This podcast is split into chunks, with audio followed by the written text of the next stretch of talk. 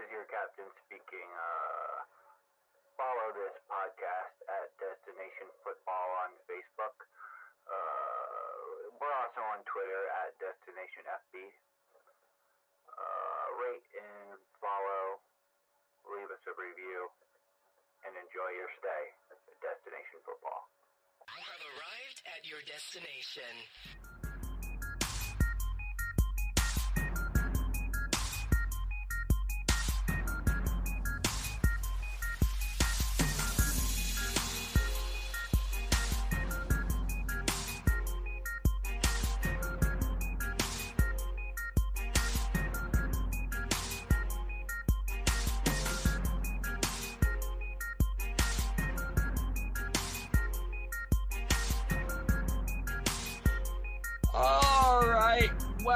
Into the Destination Football Podcast. As always, I'm your host, the Stone Cold Padre. With me again, as always, we have Bob. Say hi, Bob. What's up? What's up? All right, and we have the Oracle back with us again. What's going on, Mr. Oracle? What's up? And our good friend Paul Semino is making his way back as well. What's going on, Paul? What's up, everybody? Good to be here. How's the game go tonight? Uh, not so good. Fair enough. All right, gentlemen. Uh, you know, it's the NFL offseason in 2022, and shit's going wild yet, yet and still. Deebo Samuel has informed the 49ers that he would like to be traded. This was one of the biggest shocks. The move hasn't even been made yet, but it's kind of starting to seem like it's likely to happen, maybe even before the trade. This was the most surprising of all the moves that I, I think Deebo with the 49ers is the most surprising to me. He's seen, I feel like he's in like the perfect spot. He's getting the ball at a crazy clip. I can't imagine anybody arguing they want the ball more. Uh, what do you guys think is going on with Deebo? You know, there's this report that he doesn't want to take the hits as a running back, or I don't know. It's an interesting situation because I feel like it's perfect for for any wide receiver, really. And you know, Kyle Shanahan's play calling. Yeah, I think like if you look at, you know, um, like Shanahan's play calling, for example, there's a lot of pre-snap movement. I think that they're able to get Deebo the ball in space. I think they real that offense just facilitates his skills better than other offenses might. The problem I I think is I don't know where he would go where he could have that same kind of role. So maybe he becomes more of a traditional wide receiver somewhere else, maybe with a better quarterback. I don't know. But I, I don't know. That's I think he's in a good spot where he's at, but I not. got a good landing spot, but I want to hear from the other two guys first before I. Well, you know, my um you know, my take is that I I don't think he wants to be in this role because of that. You know, my understanding is that the 49ers offered him uh an, a pretty large extension and they are a team that's going to contend. So for him to say that he doesn't want to be there no matter what, it makes me think he wants to be a receiver. So that kind of changes who he may go to. And at this point, I'm unsure. I, I don't really have a good landing spot. I think based on his old position as a running back wide receiver, you know, I think he'd be a good fit in Philly because they don't really have a set guy there running back and he may and they also need some wide receiver help. So I think he'd be a good fit alongside DeVonta Smith, but I don't think he wants to be a wide he wants to be the wide receiver running back. So I don't know. But I do think that from a business standpoint, this is the smart decision for Deebo. You know, I've I've talked about it before. He's taken a lot of hits for a wide receiver, and that's gonna that's gonna add up. I mean, you've seen the running backs that have lasted two or three years simply because of the the hits. So I get where he's coming from. Yeah, definitely. Uh, I saw a meme the other day where it was a domino and it was Christian Kirk, not to be confused with Christian Watson, the North Dakota State wide Get him on the pod, that a boy. There we go, Grant. There we go. And it there showed we the dominoes falling, and then Tyreek Hill and Davante Adams and wide receivers are realizing that they're in really high demand and that there's a really good market for them. Uh, and I think it is a financial decision. And just like Bob was saying, that we talk about running backs with that cliff and how they don't age well. And Deebo Samuel's with the amount of usage, I think he's concerned about that as well. And he understands that like if he gets injured, which he's had had injuries in the past, that that could cost him a lot of money in the future. I also think the big, the other big factor is the fact that the wide receiver market's so hot. So Deebo has to understand that he can get a lot of money right now.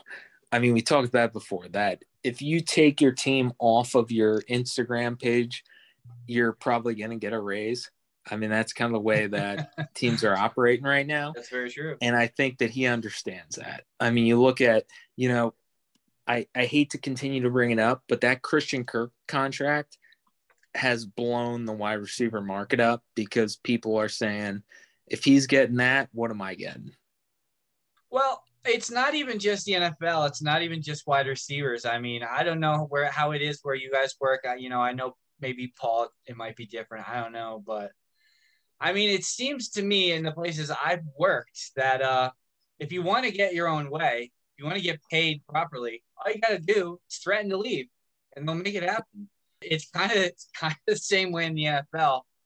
Like Yeah, like took- Greg said, I man. took uh, I took Destination Football off my Twitter account, and Ramsey gave me a, a big raise last week. So it's Uh, that was actually from our sponsor who chooses my not to be advice to anybody out there. Yeah, yeah, that was our sponsor. um, yeah, like Greg said, I mean, he's he's been injured a lot in his career, dating back to high school. I, I think he was the guy that was he had like an injury every year until, you know, last year might have been the, the biggest, It wasn't first most games he's played Yeah. um, since high school. So I mean, he's dealt with a tons of injuries, and those hits definitely are going to add up. But somewhere that I think that he could be used well, where he could line up in the backfield but not carry the ball so much. You know, play as a receiver out of the backfield, line up in the slot, move in motion, maybe get a, a jet sweep or a touch pass. I want to see Deebo if he's leaving San Francisco. Uh, as much as it pains me to say, perfect fit in Indianapolis. I, I would agree. I would I would say that if I had to pick a, a a landing spot for him, I'd go Green Bay. Again, I don't know what the money the money probably doesn't work out, but if we're just talking pure football, they already have running backs. He wouldn't be the the guy, but I would agree that in uh, Indy kind of fits his mold. Too cold. Um, you know, they got a they got a runner, they got a, a quarterback. I think um, I, I threw out Philly. The other team I think is Buffalo because they don't really have a set running back. You know, we talked about Singletary.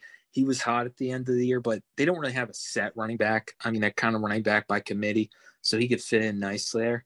And they also could use some help with Emmanuel Sanders leaving next year. So that's a team I would throw out as well. But I, I really don't think Deebo wants to play that role. I think he wants to play wide receiver.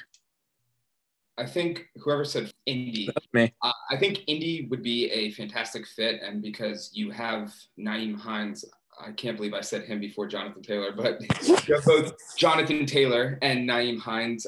They have a kind of a big gaping hole at uh, their second wide receiver position, so I could, I think he slots in there. I'm not sure.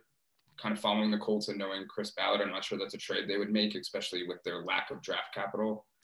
But the fit would be fantastic. Not too high on uh on Dulin. Not too high on Dolan now. All right, fair enough. Uh, so in related news, DK Metcalf isn't showing up to voluntary workouts. Uh, so he wants out of Seattle too, and there's a lot of rumblings about Deebo Samuel, about DK Metcalf, Terry McLaurin, possibly being on the move. They're all in the same boat uh, in their rookie deals. Uh, one thing I did want to mention about Deebo is Well, if uh, if Drew Lock was the guy who was going to throw me passes, I would want out of Seattle Yeah, as quickly I- as possible. I do not think that DK Metcalf and Tyler Lockett will both be there. I'm curious to see which one of them ends up leaving. But what I was going to say uh, was that you know Deebo's on his rookie deal, so there's not a, a no trade clause in there. So I mean, theoretically, he could be traded to anywhere. And I mean, Yeah, uh, but Jacksonville might be. Are we? The thing is, we're, we're I feel like we're at a point where everyone has no trade clause, even if they don't have a no trade clause. If Wow. DK, if any of these guys aren't going to play, what what's the other team going to do? You know what I mean? Like, I mean, at this point, the players have the power. What are they So- going to do? Not get paid? I mean, yeah, players have done it. Don't get paid then. I mean, it, I, I that think they won't get paid. I, I but I think that the teams I, I I guess what I'm saying is I don't think teams are going to engage with someone that don't actually think they're going to play with them. Yeah, sure. it's almost like in the NBA how the players have kind of taken control of all of the free agent market and owners and GMs kind of have to bend to the will of the players. I think that mm-hmm. in the NFL they're kind of picking that up. It's the guaranteed contracts They're doing that. Right. They don't have a choice. They have to pay them anyway. So Mhm. might as well move them. Uh, yeah, we're probably going to be seeing a whole lot more of that as we go forward. Uh, I don't know, guys. I'm not here for it. I like loyalty. Show me some loyalty. I guess from both Sure. sides. You know what I mean? It's not just on the player; it's on the organization as well. You know, you got to be mutual respect, mutual loyalty. Uh, I don't know. I want to see you guys stick around in the same team, just bouncing all over the place. Oh my God! Let's talk about the Cowboys.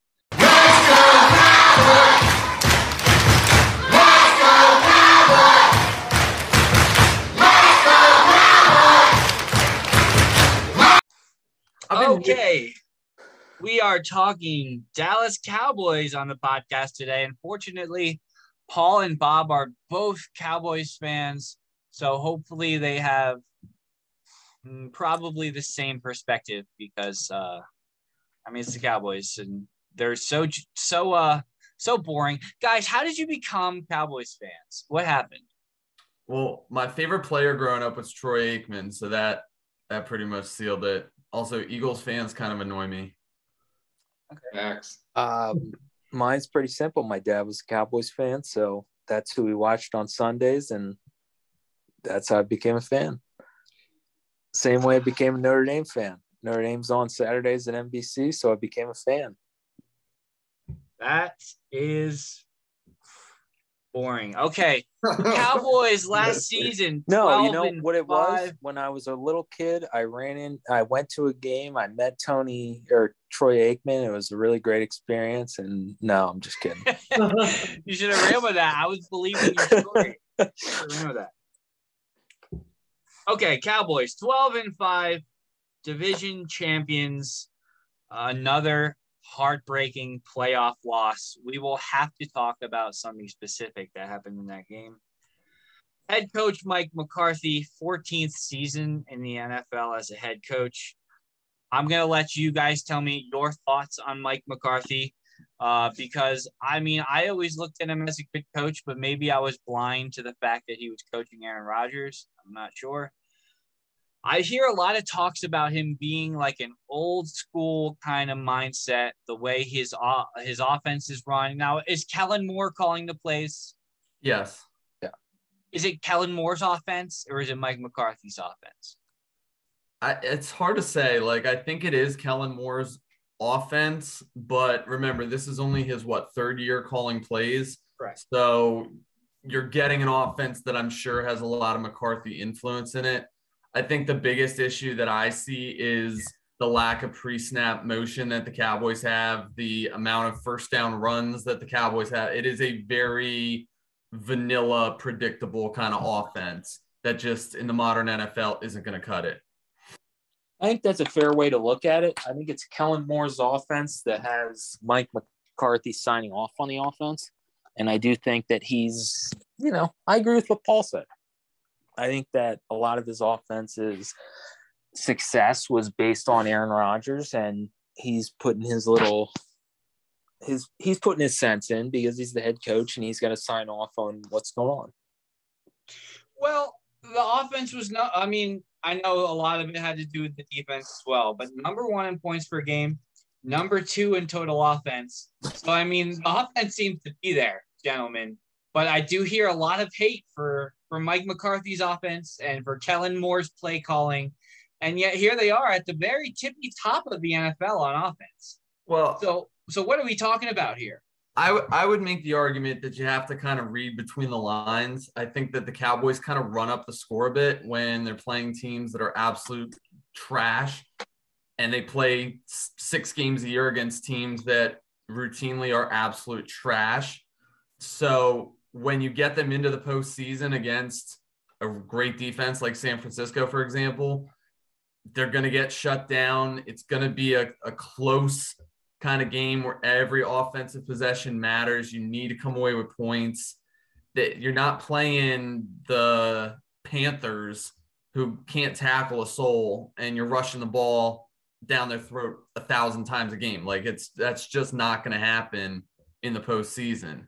And and that's just that's where Dallas, I think, you know, the numbers are there, full year stuff looks good. But if you kind of read between the lines and, and you look at some of their bigger games against their playoff opponents, the offense does not really kind of cut it. Greg, what do you think from the outsider's perspective? I mean, what do you think about? I'm we're talking about the Cowboys' offense specifically. Mike McCarthy, Kellen Moore. What do you see? Yeah, I mean, I I don't watch it as intently as obviously Bob and Paul.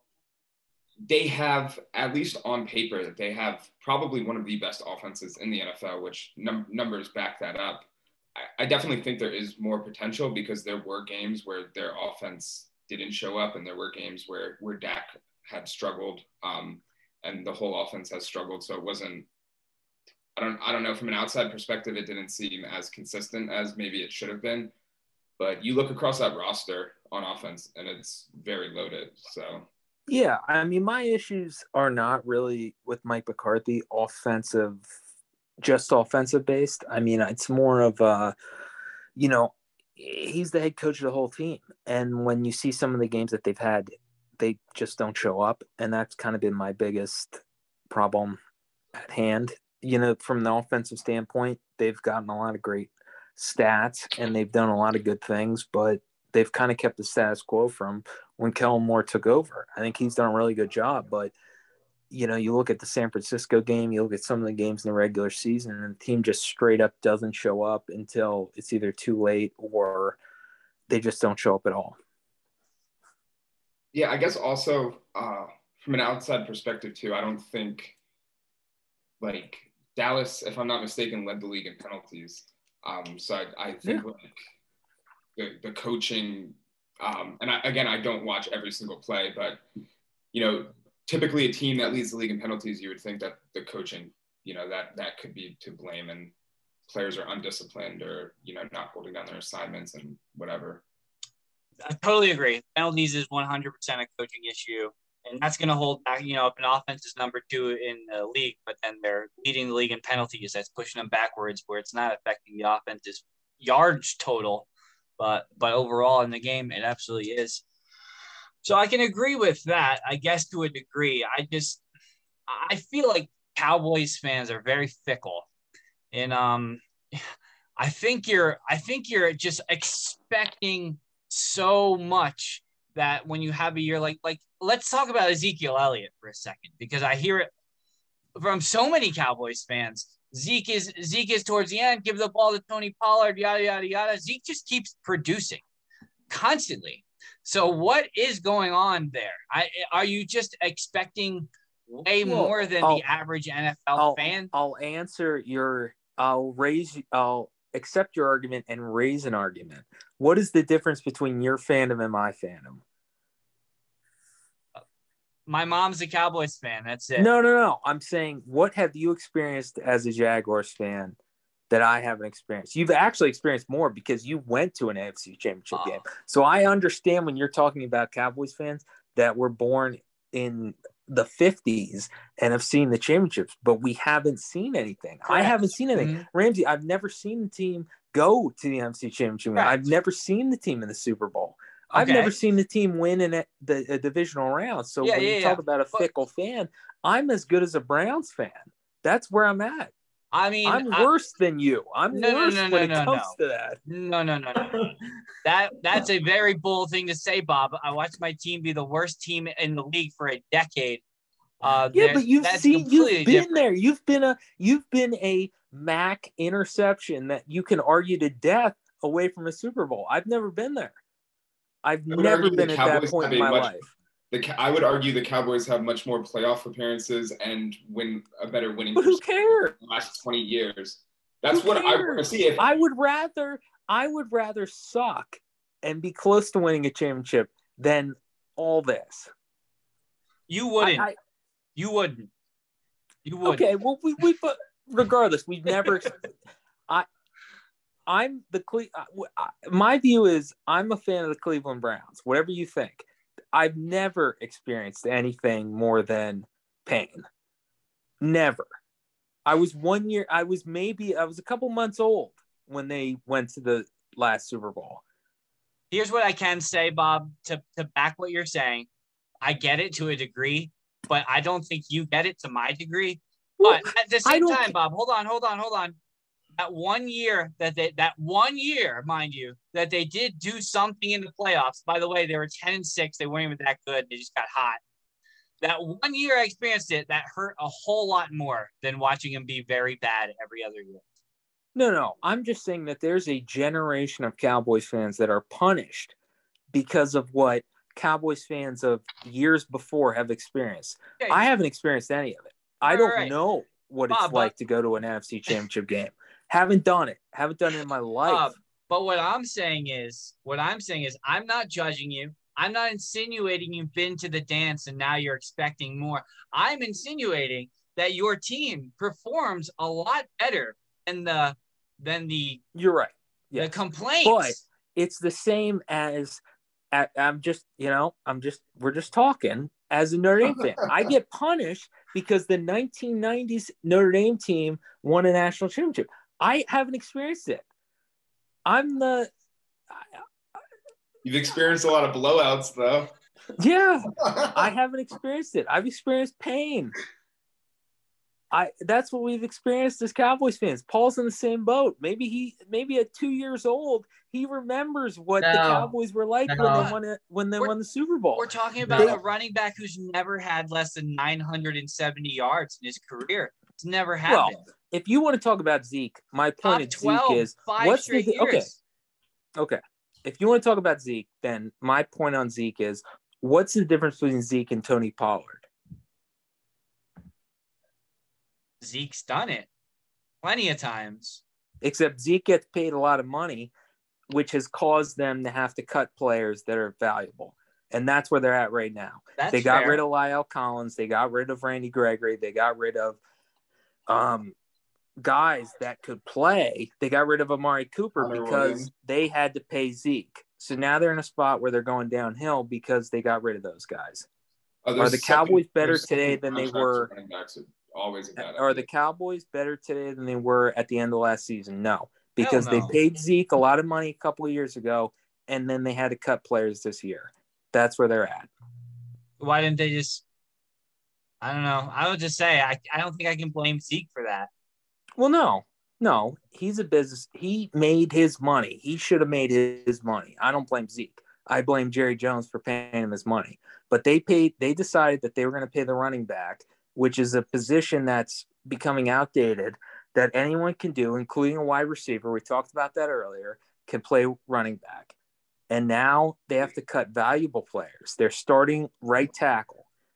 They're starting left guard. They're starting wide receiver are gone because of what they paid. Okay, but hold so on. that's why they've taken a, a step downhill. But hold on. Connor Connor Williams being cut is addition by subtraction, as far as I'm concerned. The dude But led the who league- are they playing there? But who are they playing there? They don't know who's going to be the left tackle. That's Well, the problem with the Cowboys. Yeah, but They we also don't had- haven't drafted yet. Like, give them an opportunity Well, to okay. the holes through the draft. here. But okay, but they they cut their starting right tackle, their starting left guard, and their starting wide receiver. Haven't brought anyone in, but they have a running back. Well, I mean, the, That's my problem with the Cowboys. the Cowboys had the number one ranked offensive line according to PFF last year, so obviously losing two guys isn't going to help. Um, and they don't like their center and they need to they want to bring in a new center and they have a left tackle that can't play a full season because he's constantly hurt but they can't bring anyone in because they paid the running back so much money that's my problem with the cowboys I, I would agree. I would say that when they went all in on Zeke, they did have by far the best rushing offensive line in the league. Like, bar none, they had Tyron Smith in his prime. You had Zack Martin. You had uh, Fred Beard and you had La'el Collins, it was a solid offensive line. All right. So I can get why they wanted to make the investment in the running back.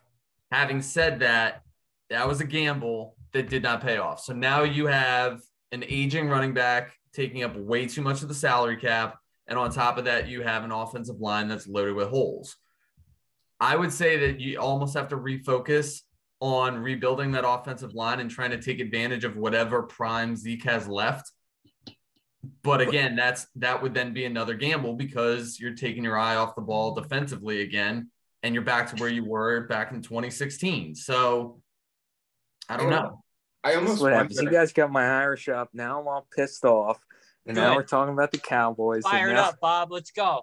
No, it's like just this. I'm just saying they they cut players. It's fine. You want to cut players, you want to get rid of Amari Cooper. They haven't brought those players in. That's the problems with the Cowboys.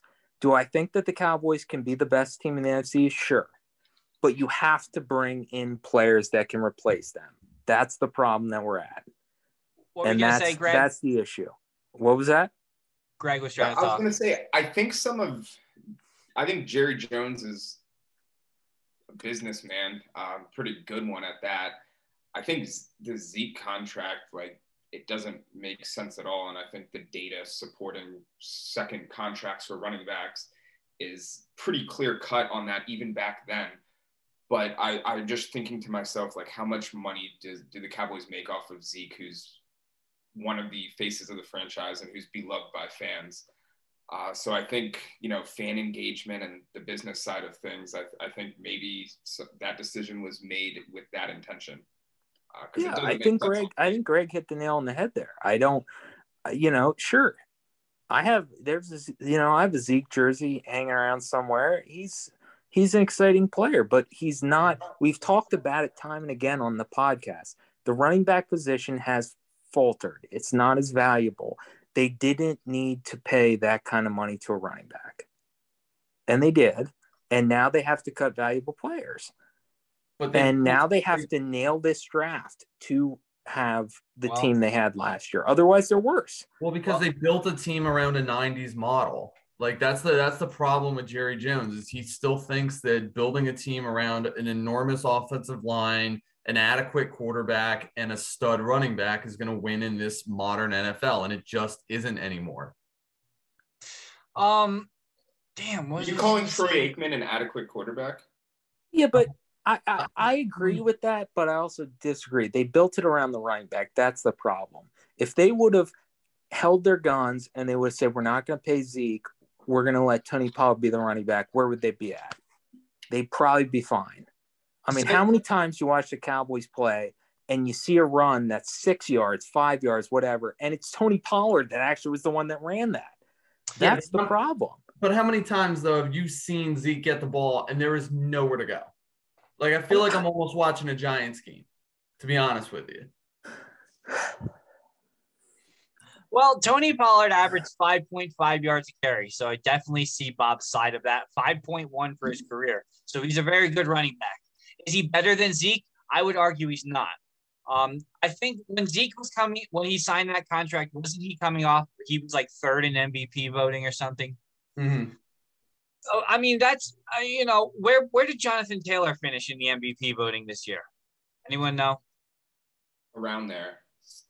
Right. So so what I'm what I'm getting at is that when when when you have a running back coming off of a season that impressive where he's finishing that high in the MVP voting, you could make a rash decision like giving him a big contract, which again, like Well, Greg- to add- Greg To said, add hold on, to that, hold though, on, hold on.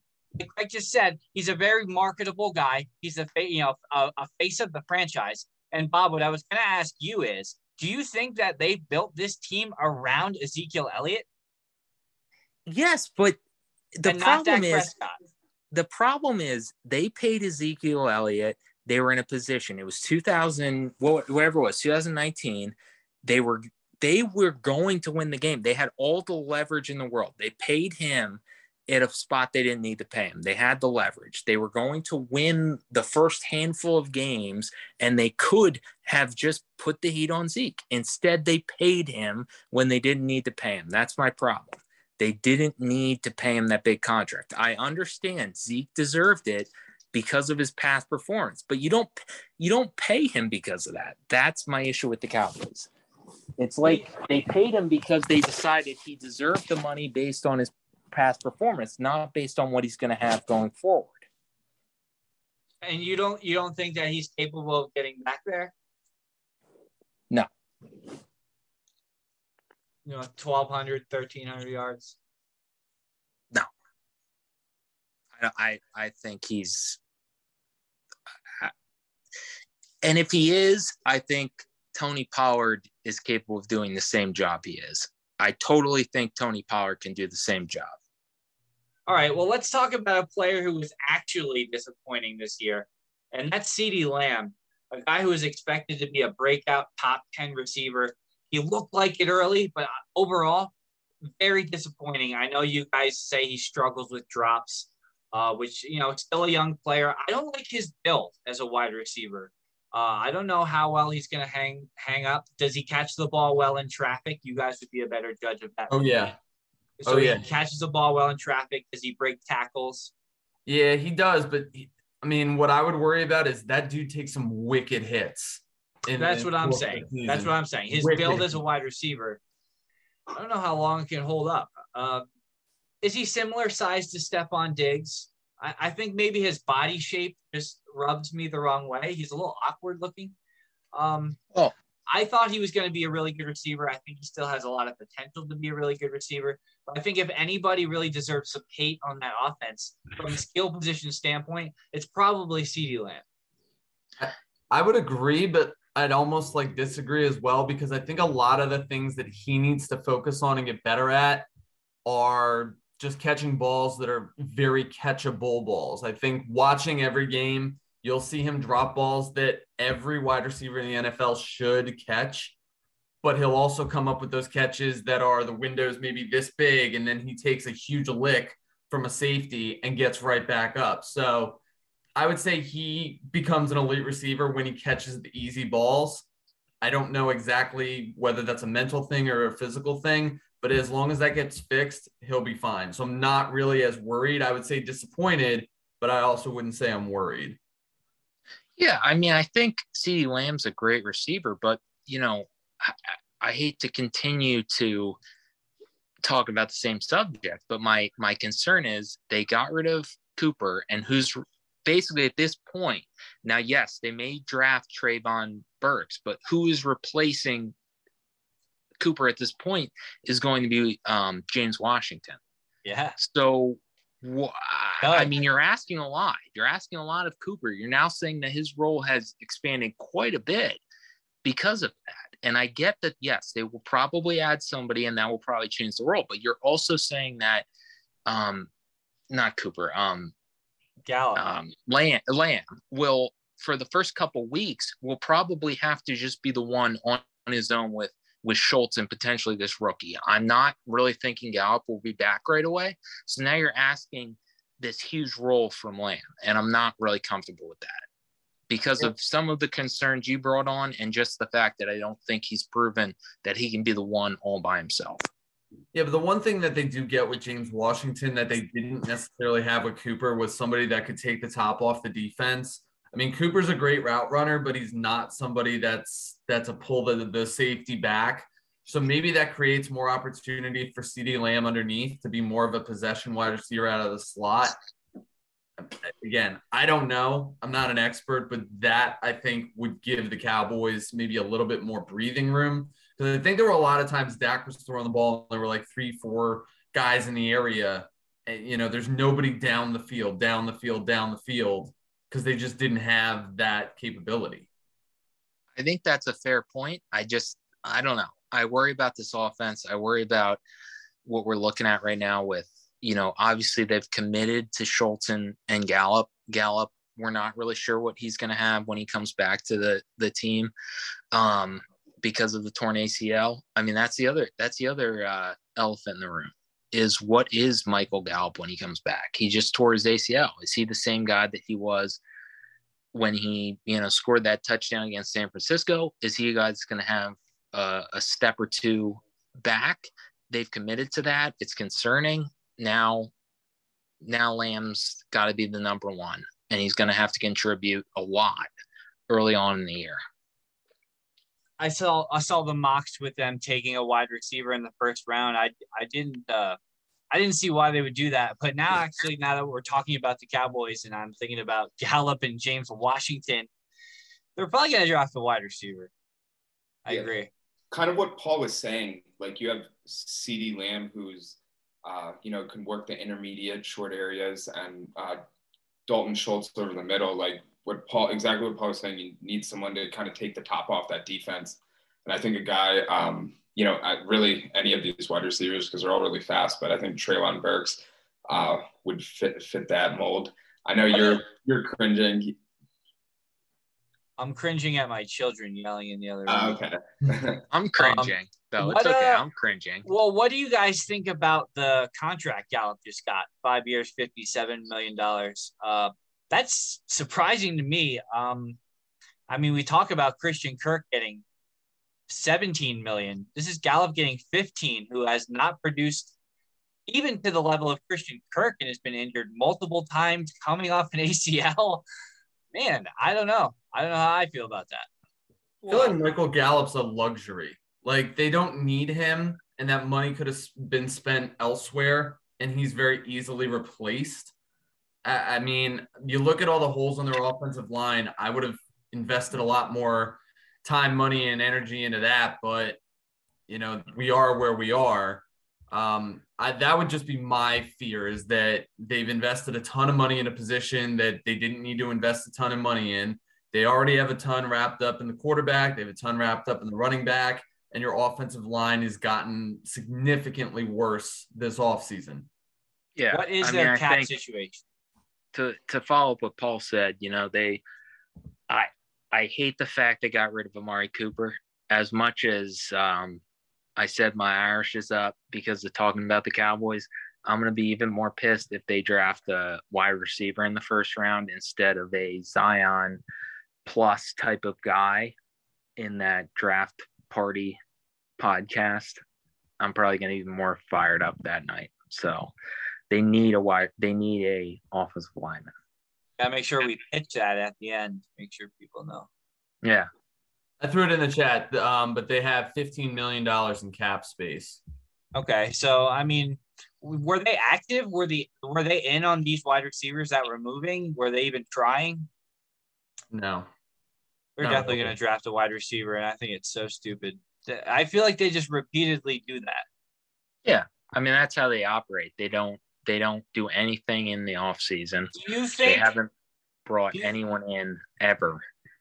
Do you think that they tend to target uh, more skill position players or defensive backs in the first round because they're more marketable in a in a big city like Dallas?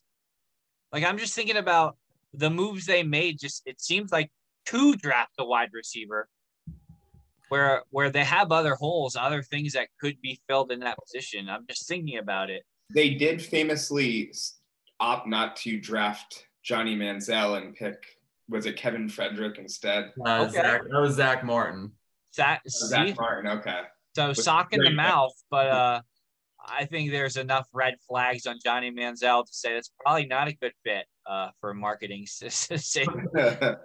Uh, Check out the Yeah. USFL every uh every Saturday on Fan- Fox. fan controlled football. That's what he plays in. It's called fan controlled there you go. football. T.O.'s playing now too. Check it out. It's pretty Yeah. interesting. It's pretty interesting. I Um, think there's a level of that trying to go after a sexy first round pick. yeah, and I don't what I'm saying. always getting uh always getting uh uh linemen that might make sense is the direction they go. Yeah, I don't know. Is Zack Martin handsome? No. He's got a nice uh well Zack Martin doesn't. Travis Frederick got a nice beard. Doesn't fit the profile. I don't know. That's a shocking pick, then I guess. I mean, they did have three offensive line picks in the early 2010s that turned into, you know, stud players. So, you Well- know, Hey, listen. When it comes to drafting Pro Bowlers, Jerry Jones, best in the business. Well, you know, if you want to break down the Cowboys draft, they're really good in the first well, I shouldn't say that. They're pretty good in the first round. Where they struggle is they really fuck up that second, third round. The, the three, You know, I think Taco three through Charlton. six is pretty poor. Every year is pretty Paco poor. Charlton, Jaylon Smith, Leighton Vander Esch. I mean, those are all guys they took top 50, and they're like, they're pretty much useless at this point. I mean, there's those are guys that are they're keeping around whoever. I mean, at this point, it's Leighton Vander Esch is the only guy that they, they have left. So they And should have taken TJ Watt then. Well, yeah. I mean, that's where they screwed up is they've botched the second round picks. They they took a chance on Jaylon Smith. He had a one good year, and then he's obviously off the team. Leighton Vander Esch is now hopefully a solid third or fourth linebacker that they have. Um, what uh, the guy's name can't on top of my head, the center. He's obviously want to move on to somebody else. Connor Williams, they want to move Kelvin on to somebody Joseph. else. Uh, yeah, Kelvin Joseph, they want to move on to somebody else. I mean, I could name so many second round picks that they've completely botched. That's part of the problem is that their their draft doesn't have depth. Yes, Jerry Jones can draft a Pro Bowler in the first round, but he cannot draft draft depth. What do you guys think about the idea about uh, uh, free agents not wanting to come to Dallas? Uh, you saw, you know, with that Randy Gregory situation, how he, you know, the Cowboys were loyal to him, and then they offered him a, a same contract in one little detail, and he was out. Um, they also, like you said, they don't they don't sign free agents. Maybe they can't sign free agents. What do you think about this idea? Uh, similar to Philadelphia, maybe for different reasons, though.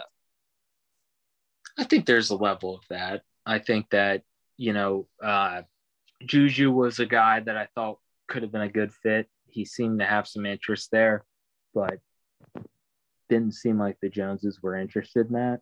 I think they, you know, I, I don't know what they want in a free agent. It, it just doesn't make sense. I, I can't really, I can't really explain it. Can you would- imagine Juju TikToking on the star?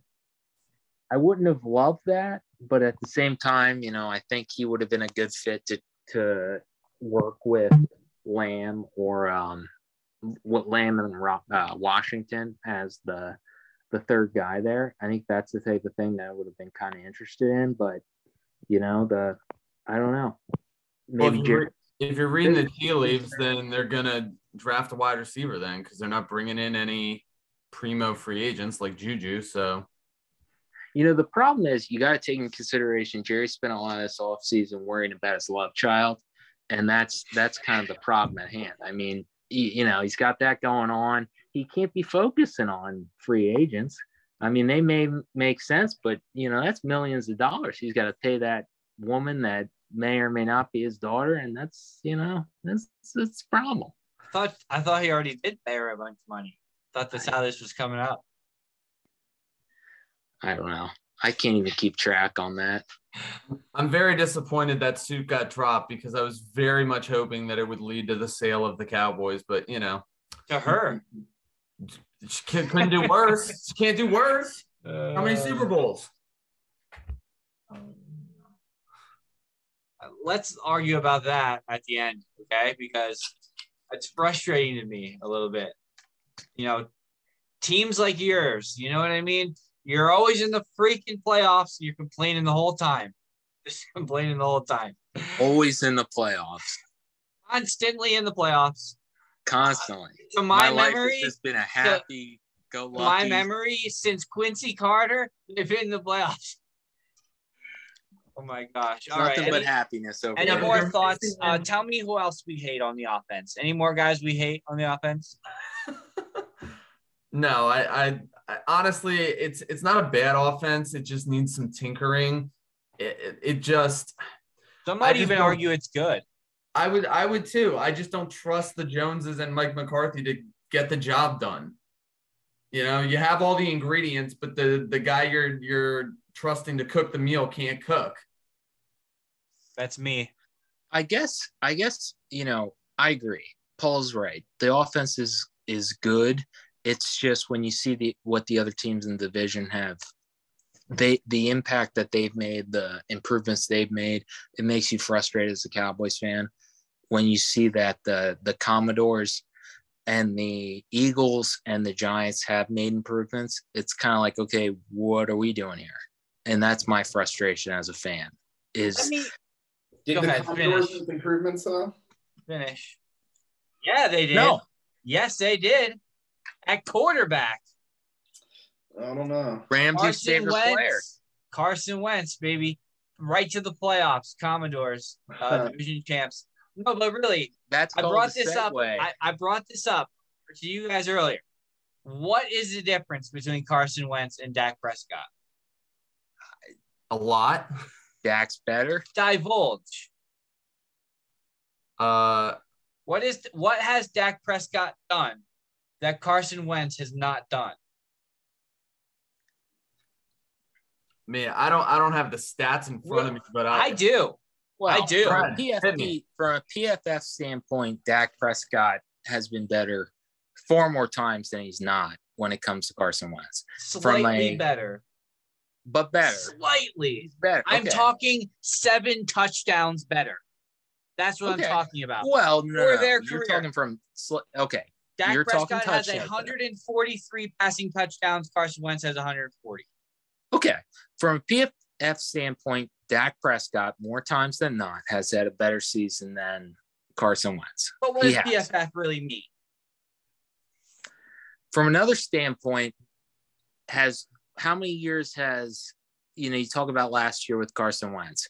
When's the last time that Dak Prescott had a running back as good as Jonathan Taylor? 2016. He has one right now. You think? Okay. You think Jonathan Taylor is as good as Ezekiel Elliott? Not currently. Oh, but that's what we're talking about. That's the argument. Okay, You but Carson said- Carson Wentz has played with Jonathan Taylor one season. One. Okay, so then in 2021, you got to take into consideration he had 30 whatever touchdowns and seven picks, and he also had a running back that was better than Dak Prescott's had since 2016.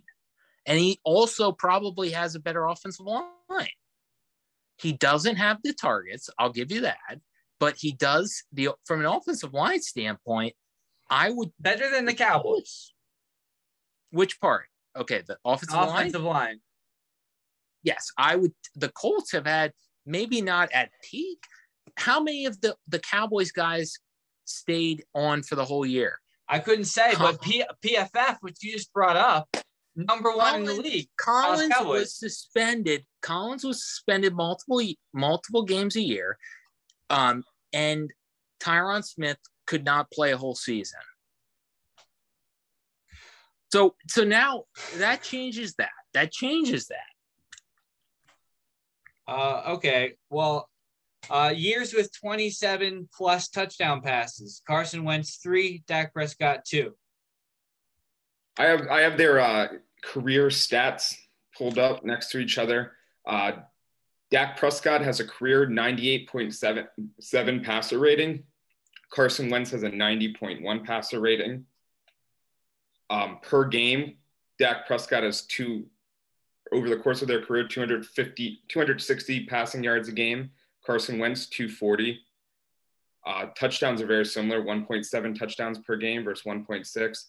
So, I mean, the completion percentage, Dak, uh, Dak Prescott, 67%, Carson Wentz, 63%. So they are very similar, but Dak Prescott has the edge in It virtually is every it is slight. factor. It is slight. And Well, Some all more than others. But don't 98 forget here that Dak Prescott missed pretty much an entire season a year and a half ago. So obviously his overall career stats are going to be a little bit less than Wentz's because he's played three quarters of a season less. Carson Wentz missed games. He didn't play a full season when he tore his ACL either. Okay. Well, oh, he also got, you know, Carson Wentz got benched, so you got to take that into consideration. Yeah, and Dak Prescott got hurt in week four. Carson Wentz got hurt in like week 15. You know, that, that Years- that's more of a postseason kind of deal. Years with a passer rating, rating over 100. Dak Prescott two, Carson Wentz two. You see what I'm saying? But that that stat, if if Dak Prescott has a career passer rating of 99 and it Carson Wentz is 90 or 91, that's Mhm. that's a significant difference. Correct. And Carson Wentz had a very poor season that year. He got sacked 50 times in Philadelphia. If you get sacked 50 times, you're gonna have a bad time. Hey, sacks are a QB stat. Uh, Sometimes, if you're Patrick absolutely. Mahomes, Yeah. oh my gosh. Uh, very similar rushing totals. Also, uh, Dak Prescott has way more rushing touchdowns. I was hoping that's what you're gonna say. 'Cause that's the only thing I could find was that Dak, Dak Prescott scores more rushing touchdowns than Carson Wentz. Anyway, I'm defending Carson Wentz. Dak Prescott is he's good. Okay. It's it's funny how much that like right now I would think Dak Prescott and again the numbers are closer than you would think. I I definitely see your point. Uh, but it's funny how often over the course of their career that question to who's better has changed. Like it looked like Dak at first, and then it was Carson, and then like it's changed back and forth like six or seven times. It's really- Yeah, but I, I, I bet you if you asked, and again, this is just real informal, but I bet you if you asked anybody, most people would tell you that it's Dak Prescott. I I agree. I That agree. that's settled science at this point. I would too. I would too. I'm just saying the numbers are so similar that it's like, what is honestly the difference? Anyway, let's move it over to the defense. Uh, they obviously the, they lost Randy Gregory. That hurts.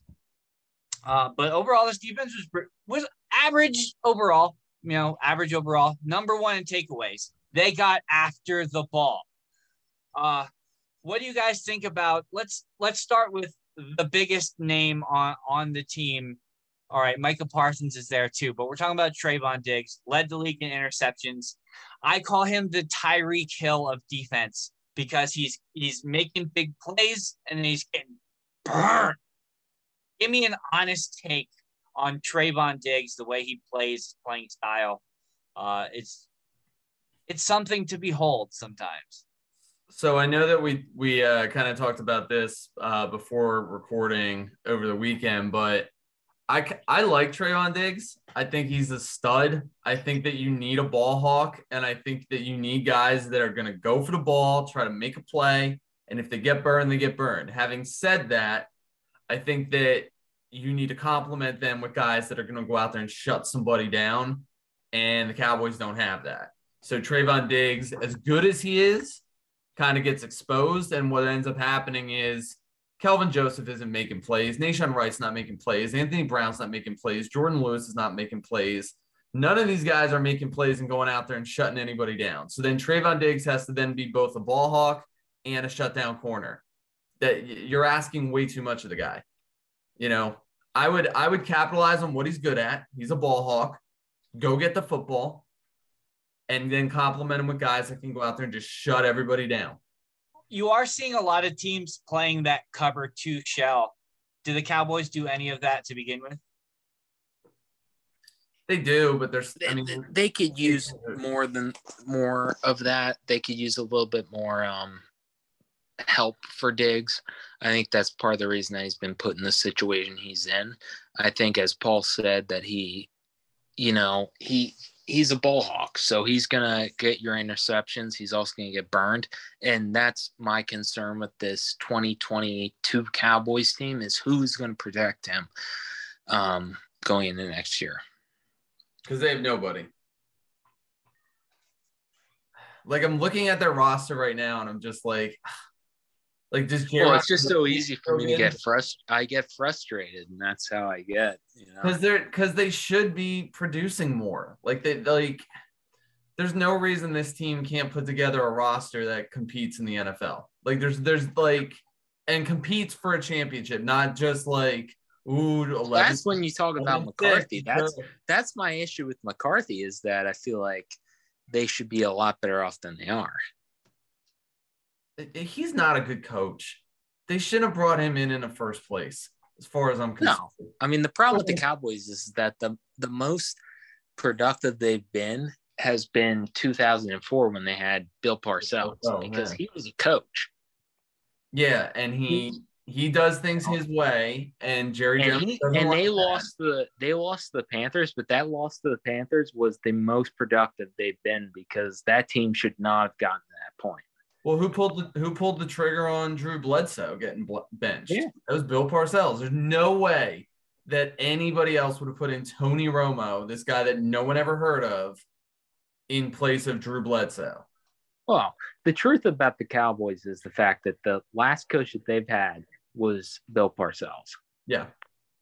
and Bill Par- and Wade Phillips, he kind of re- rode the coattails of Bill Parcells, and then you know Jason Garrett was an idiot, and that's just the way he was. But you know Parcells was the last guy that was a coach. I mean he he handled the team and he put them in a position to win, and that's why they went to the spot that they were.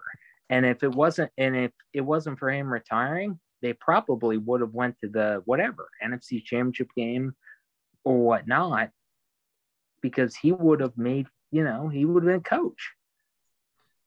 Uh, yeah, but I mean, like who who in the league now that would be available outside of Sean Payton c- fits the mold of the coach? I don't. I don't. I'm not sure there's anybody that would be available. I mean, because obviously your Belichick's, your Tomlins, guys like that, they're not going anywhere. I. I mean, so what I kind of wanted was get me a young, like Sean McVay, kind of offensive minded you know, wonderkin, get him in here while you have all of these weapons in their prime and take advantage of it. Like I, that's what I would have wanted, but no, we went with vanilla Mike McCarthy, who I'm pretty sure they're just throwing to the wolves this year so that they go eight and nine and have justification to fire him and bring in Sean Payton. Uh, well, what do you guys think about Dan Quinn, uh, defensive coordinator? Uh, could he be a candidate to fill that role? I don't No. think so.